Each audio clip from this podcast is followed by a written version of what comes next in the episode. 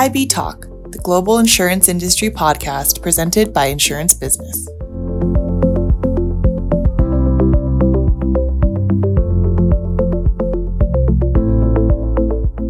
Everyone, and welcome to the latest IB Talk, the insurance industry's global podcast brought to you by Insurance Business. And this is a very special edition for several reasons, as I have a, a big announcement on the future of these podcasts coming up at the end of this episode. Uh, but that announcement is not the only reason why this edition is special, because even though we started this podcast close to two years ago, we've never had a repeat guest until now. Uh, so, why are we breaking with that tradition? Well, aside from the fact that this man is one of my favourite guests so far, he's also at the heart of what, for many in the insurance industry, was a big surprise just a few months ago when he announced he would be leaving his current role and retiring from the industry in early 2022. Uh, so here we are now in 2022, and with that retirement looming, I'm delighted to welcome the former CEO of Marsh Commercial, Anthony Gruppo. Um, Anthony, welcome back to IB Talk. Paul, thank you so much for having me back on the podcast. I just uh, so enjoy your your work and always find our conversations just incredibly stimulating. Thank you, Anthony. I mean, let's start from the top. We've got to go in with, with your, your big decision. Um, tell us a little bit about it. What's prompted you to, to, to walk away from an industry that you clearly hold a lot of passion for? No, thank you. It's just been a, a tremendous, you know, career and, and being part of a, of a wonderful industry. But, you know, I think, Paul, if you put it even in a terms of seasons, right? I've I've played for 45 seasons and it's it's probably time to to put the cleats up, you know, and, and I think that reason really generated from I, I was so blessed uh, in the United Kingdom and Marsh Commercial to have such a tremendous executive council and David Bruce, uh, who served as my COO and now uh, is, is going to be my successor as CEO. When, when you're blessed with having great people around you, and the success of how Marsh Commercial has grown, you you know when it's the right time because it's then the right time for them. Right, and I mean, can you give us a little bit of a window though into, into the process because you know sure. I mean, it's not every day that a, a, CEO leaves a company. So you know, I, I, assume from the sort of the, the, press standpoint, we don't find out obviously on the day you decide. Um, so give us a little bit of a, a walkthrough, if you want, of, of how you went about making that decision, how that sets wheels in motion. I mean, what does the the process look like? Sure, you know, whenever you do a succession and perpetuation planning, that process starts from the day you you you take your position, not somewhere in the course of it. Because as, as, you know, as servant leaders and, and the roles that we serve, it's always important to see the future and when that time is going to come. So you're always looking at the town around you and always making that assessment. That's also a discussion for an entire family because all the dynamics change when you start to think that way. You know, you and I have met a lot of people who who say, well, they, they almost can't leave because often their identity is wrapped around it. Instead of just doing what they do, they become what they do. And, and that's, you know, that's not a, that's not a good situation to be in. So I think that, that, that transition, you have a discussion with the board and all the leadership and they knew well in advance. I mean, we were talking about this probably, I, I made them aware of of that uh, in a year in advance of what I thought was the right transition. And when you do that, it, it's incredibly healthy. It's energetic. It's dynamic because it's not about, it's not about me. It's about everyone I serve. And it just, it just makes it such a, a healthy transition. And I, I, appreciate that you're obviously, you know, you're putting focus on, on others other than yourself. But if I can just zoom in on, on, on you a little bit, I mean, I know you said at the top there, you know, you felt like 45 seasons, as, as you put it. yeah. um, I mean, was it a case that you felt like, you know, okay, I've, I've, I've done everything that I, I wanted to do in this industry and, and, and now it's just the, the right time for me to sort of take a step back? What was, what was your personal thought process? Yeah, no, sure. I'll certainly share that with you and the listeners because I think it's something we all, we all contemplate. The, the issue really became that the career, the industry is always exciting and dynamic. I've never felt, even to this point, that, oh, it's a burnout or you're tired of it or you're bored with it. But there is a place where you realize that there are other things that you can do and utilize these skills. So, for example, you know, I, as you know, I, I've written, you know, seven books and all of the proceeds, all of my royalties from all of my books go to charity and in particularly autism.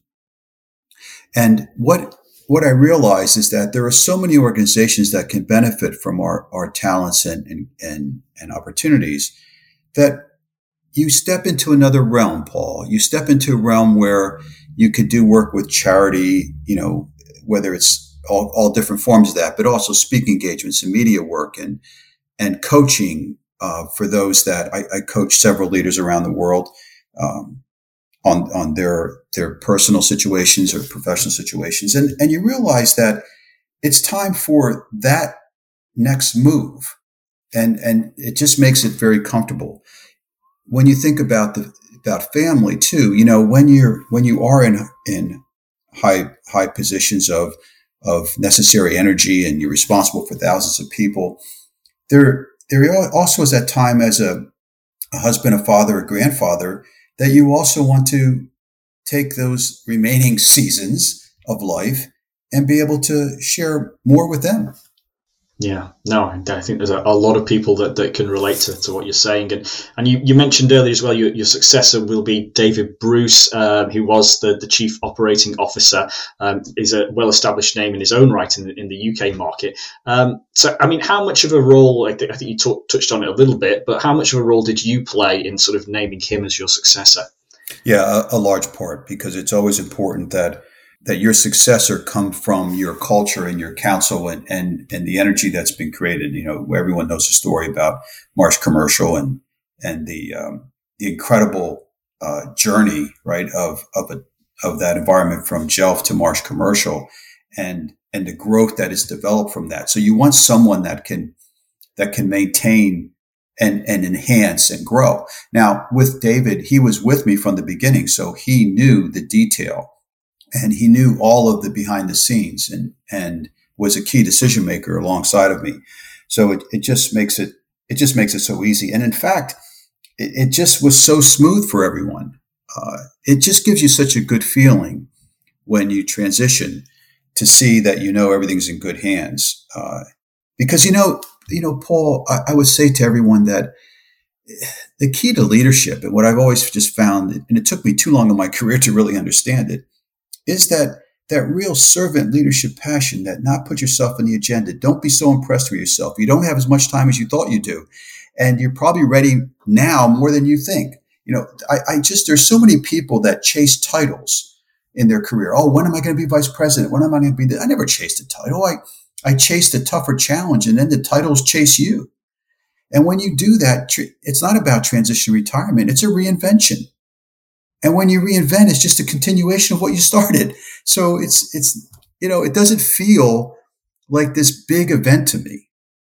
Yeah, and I, am you know, I'm, I'm sure um, a lot of people are going to be really inspired by your words, and I want to tap into a little bit more of your your, your leadership expertise, expertise um, a little bit later on as well. But just again on, on the point about David, because I'm assuming you know that Marsh Commercial, you probably had a, a lot of great um, people sort of you know reporting to you, and and who potentially you maybe even considered um, as, as candidates for this role. What sort of attributes in your mind made David stand out that that made you think to yourself, yeah, he is the right person to, to lead this business now?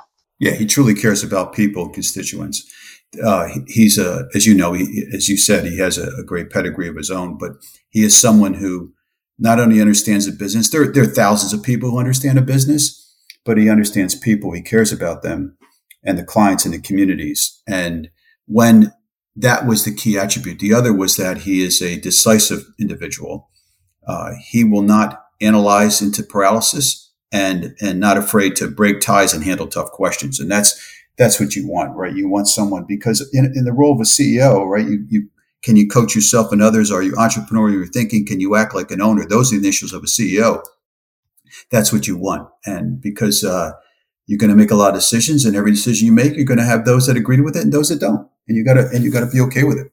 Yeah, great. And again, I, I know that you don't necessarily like the, the spotlight to be on you, but I'm going to shine it that way just for a little moment and, okay. and, and, tell us when you're looking back at your career. Um, yeah. it's a big one, but what do you consider as the highlight?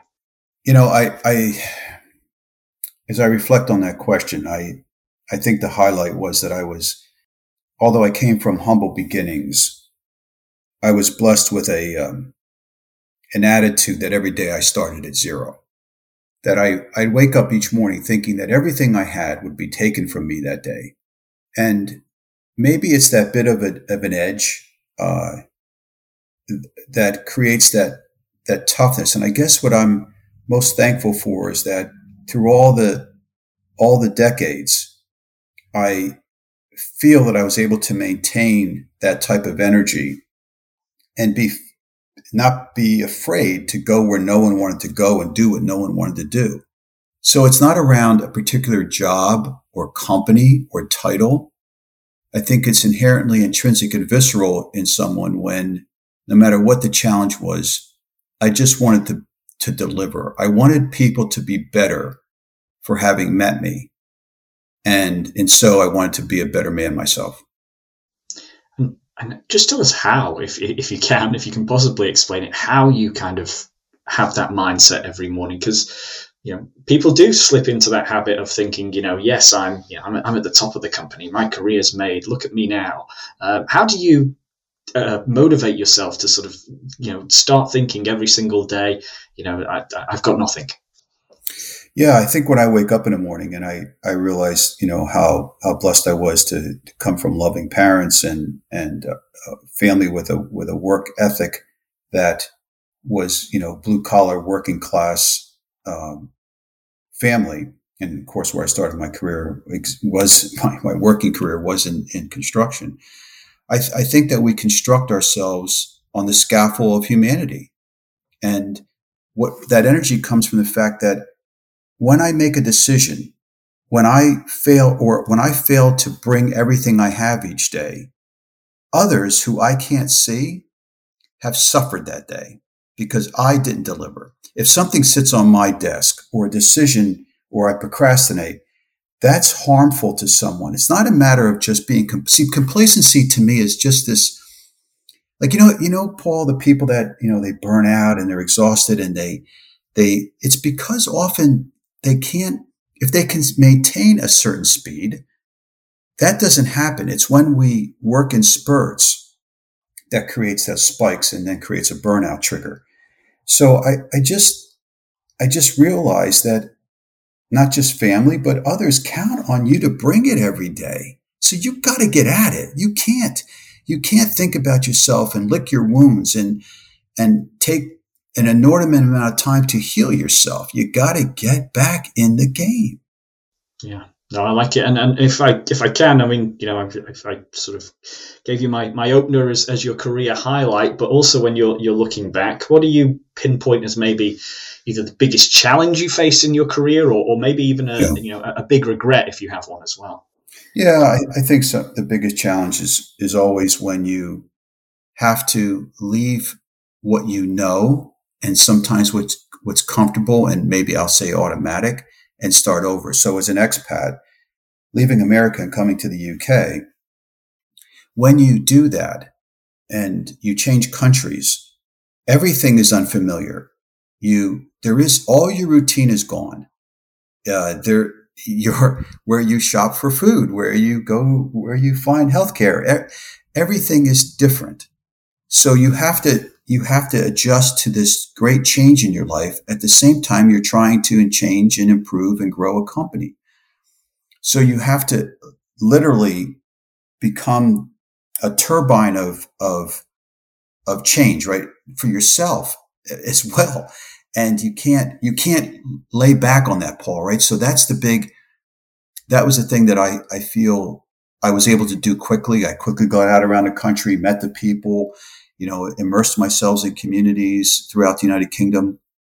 And, and as far as a regret, yeah, I, uh, I guess I regret the casualties, you know, Paul, um, as you, as you progress in your life, uh, and career, there are those you can't take with you. Uh, that for whatever reason, they couldn't sustain the journey or they they they couldn't come along the whole ride and also, I guess, the casualties of your decisions of when you have to make hard decisions. I, I still wake up every morning thinking about maybe a branch that you had to close or, or a situation that, you know, really create turmoil for a family. Uh, even though you had to make those decisions, you don't, you don't I never became calloused or unfeeling about it. So I think it's still the casualties of those decisions that I probably most regret. I understand it, but I do regret it.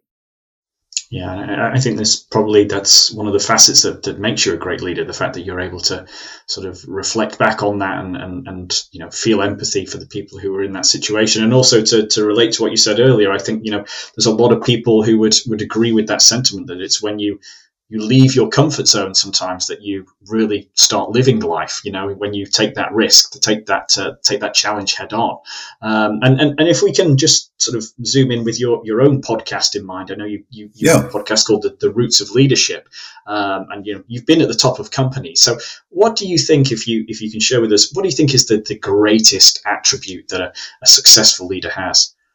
There's an intense humility paul of, all the ones that I, you know, and, and the podcast will continue. I, I've interviewed some of the greats of around the world who came from nothing. Uh, and the one factor that they all possess is this intense humility. The other thing is that they're just, they're just not impressed with themselves. Uh, they don't, they don't think they ever arrive anywhere. And they're constantly in a state of coaching themselves and taking on opportunities and challenge. In fact, I think the other attribute they have is that they never see that they failed at anything. And, and what I mean by that is they certainly recognize a failure, but they see failure as feedback. They don't, they never, I won't say never, of course, we all, we all take a, take a shot, right? But they, they're never, um, stopped by by a, a lack of success on something. They just take the feedback from it and they self improve. I think that's that's the that's the ilk of, of the in the acumen of, of those individuals. Yeah, and it's really interesting that you, you talk about humility there because I, I think probably a lot of people would, would look at leaders and, and be really impressed by their their self confidence. So, I mean, how important is is is your in your mind is self confidence, and do you think a, an introvert can make a good leader? Oh yeah, yeah. It's not about introvert or extrovert. It, it, it, truly is bringing the capabilities and the potential that you have, where you can take all of your potential and, and attach it to your performance in a passionate way. Absolutely. You know, look, I, my recent book was such a diversion from my other six. Right? It's called The Pen and the Lens, and I uh, partnered with the British adventurer Gemma McCarthy and. Uh, uh, photographer, she she did all the photography work in my book, but it's a book of poetry, right? It's a book of my poetry. I was more nervous to release a book of my poetry than I was probably to ever stand in front of any press room or board of directors because it's like, what do you mean Anthony Gruppo's a poet? What? What's he, what's going on? Me, but in his, but it, you know, a publicist and, and, and, publishers, you know, really wanted me to, to do it. Now, I will tell you that when that you hit, when they say, okay, the book's live now, it's out on Amazon, you're like, oh God, here we go. But the, reviews are, have been fantastic and people love them. And, and I'm raising money, you know, ambitious for all about autism in the UK. I was able to raise, you know, um, uh, let me think, 1500 pounds in, in uh, royalties for them in, in a month. So, but when you make that change, right, from, you know, an American CEO, uh, international executive, author, and then you now you're a poet yeah, yeah, I was pretty, I was pretty nervous. It, it was a new world, and I thought, what's going to happen? But it, it's you're going to be okay.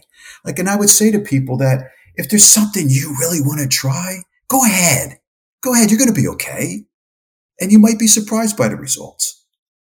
Yeah, absolutely, and, and of course, I'm, you know, you've been inspiring people throughout your career. But is there anybody that you would, you know, when you look back, that you would pinpoint that, that you learned from? And, and yeah. if you don't, if you don't mind, can you share with us, you know, what advice they gave you and, and what you picked up from them? Yeah, yeah, no, listen, I, I what always comes to mind is a gentleman by the name of Dave Eslick.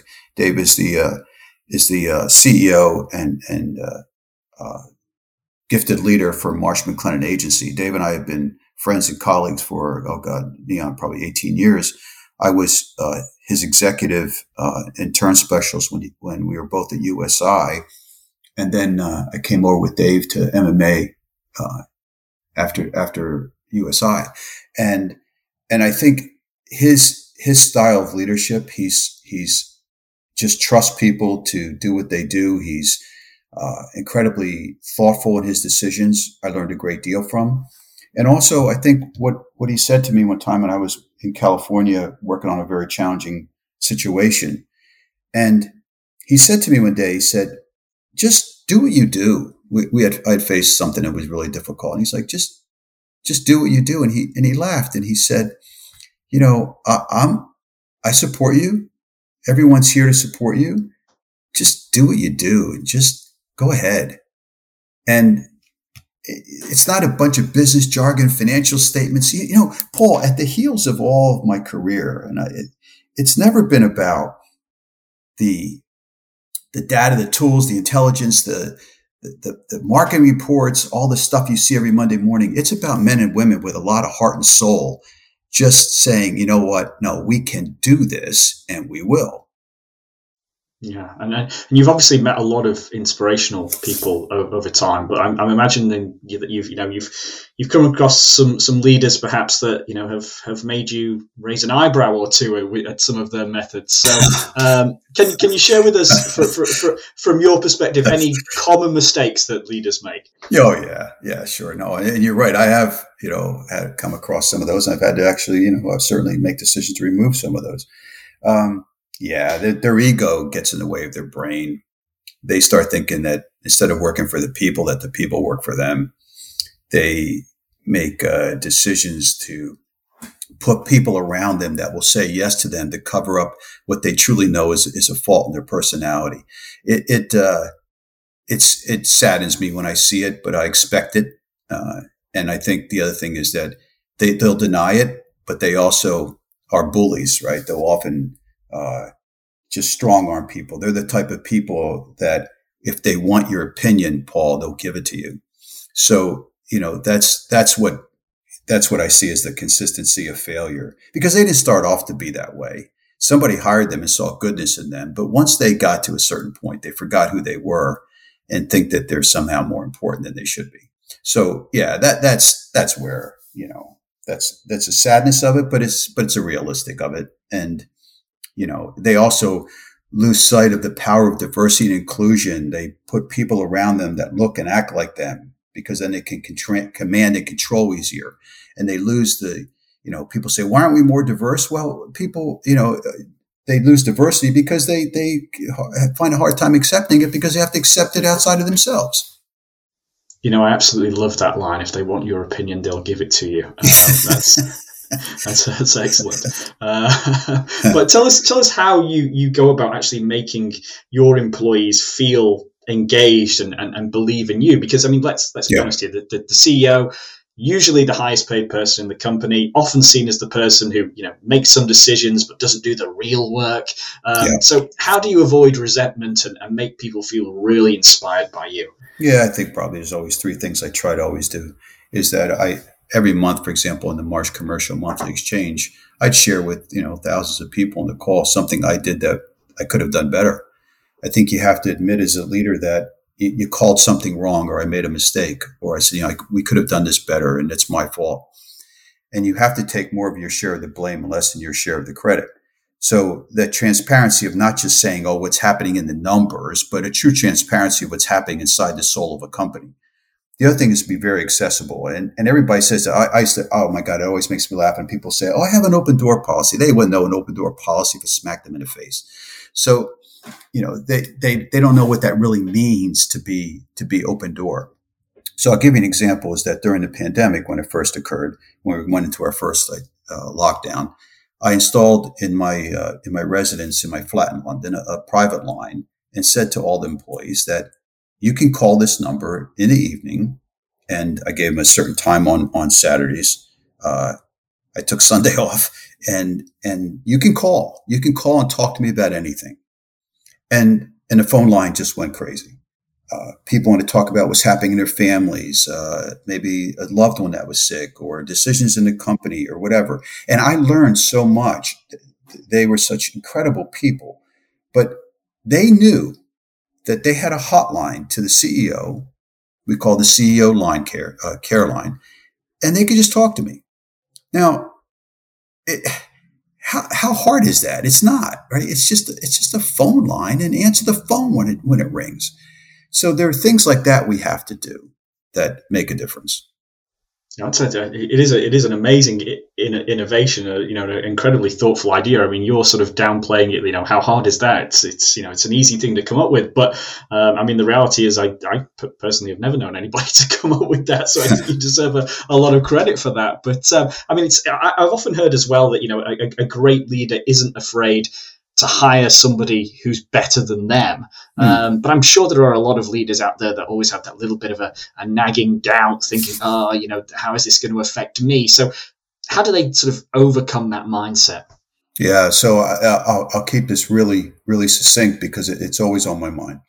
Our until people duplicate what you started, you never really achieved anything. There is no legacy, and and I'll give you I'll give you three examples my a lot of times people don't want to do that. They don't want to hire better, or they don't want to even uh, sometimes extend opportunities because they themselves have to start over. Every time your leadership council changes or they get promoted, you have to start over and rebuild. And it happened to me in the UK. Thank God it did, right? Because uh, Mbulu, who was my my CFO, just an incredibly gifted man when I met him in the UK, and he's now the CFO of all of Asia. Amanda Brown, who was my uh, people officer, is now in a major role in in the Marsh McLennan Corporation on, on a on a major basis. She got promoted. Laura Edwards, who was my head of comms, is now head of comms for all of Mercer, and the list goes on. Now, yes, when they get promoted, it, causes you disruption, but but people around you who see the opportunities that they had step up, and and we and every role was filled from inside of the Marsh organization, Marsh Commercial. So I would say to all the leaders listening is that always hire better than you. They're going, your results are going to be better. Their careers are going to be better and new people will come up. And isn't that the genesis of, of, of a, of a legacy or an energy? It's the yeah. same thing in a family, isn't it? I mean, that's why you, you would never allow your children, you wouldn't say to your children, don't hang, you know, go ahead and hang around with a bunch of losers. you know, I mean, you wouldn't do it there. Yeah, no, it's, it's, it's, another great point, and, and of course you, you mentioned the word energy there, and, and it just made me think to, to myself, how do you manage your energy as well? Because I mean, you're you're spinning a lot of plates when you're the, the CEO of a company, mm. but it's really important that you're not overburdened, isn't it? Um, mm. So how how do you go about it? Well, I think the thing is, you know, again, you diversify what you do. So because because when you travel in different worlds uh, it makes your your every world you live in better. When I say that, I mean just as CEO. So I didn't I didn't let it consume me day and night. So I I wrote I wrote books, or I ran a podcast, or I I coached other leaders, or and it, and it was and people would say, "Well, how can you do that? How you enough time in a day?" Well, of course you do, because if people look in the time of day of how much time they waste doing something that isn't productive. Now, I'm not saying never have mindless activity. That's just pure entertainment. Of course, we all do, but don't let it don't let it tip the scale. And I think that's that's the key. And then it's not you when you do that, you meet people from such diverse cultures, and because the world is so small, that you just uh, you can't help but but feel youthful and more energetic. Yeah, absolutely. I, I, agree with that 100, 100%. And, and I'm sure there are, people wondering as well, Anthony, I mean, what is your plan from here? Because, as you said, I mean, you've authored, is it, is it six or seven books now? Seven, yeah. Seven, seven yeah. You, you host a podcast called The, the Roots of Leadership. Um, so I can't imagine that you're going to be focusing on the garden now. No, no, I'm not. I'm not. I'm not a gardener.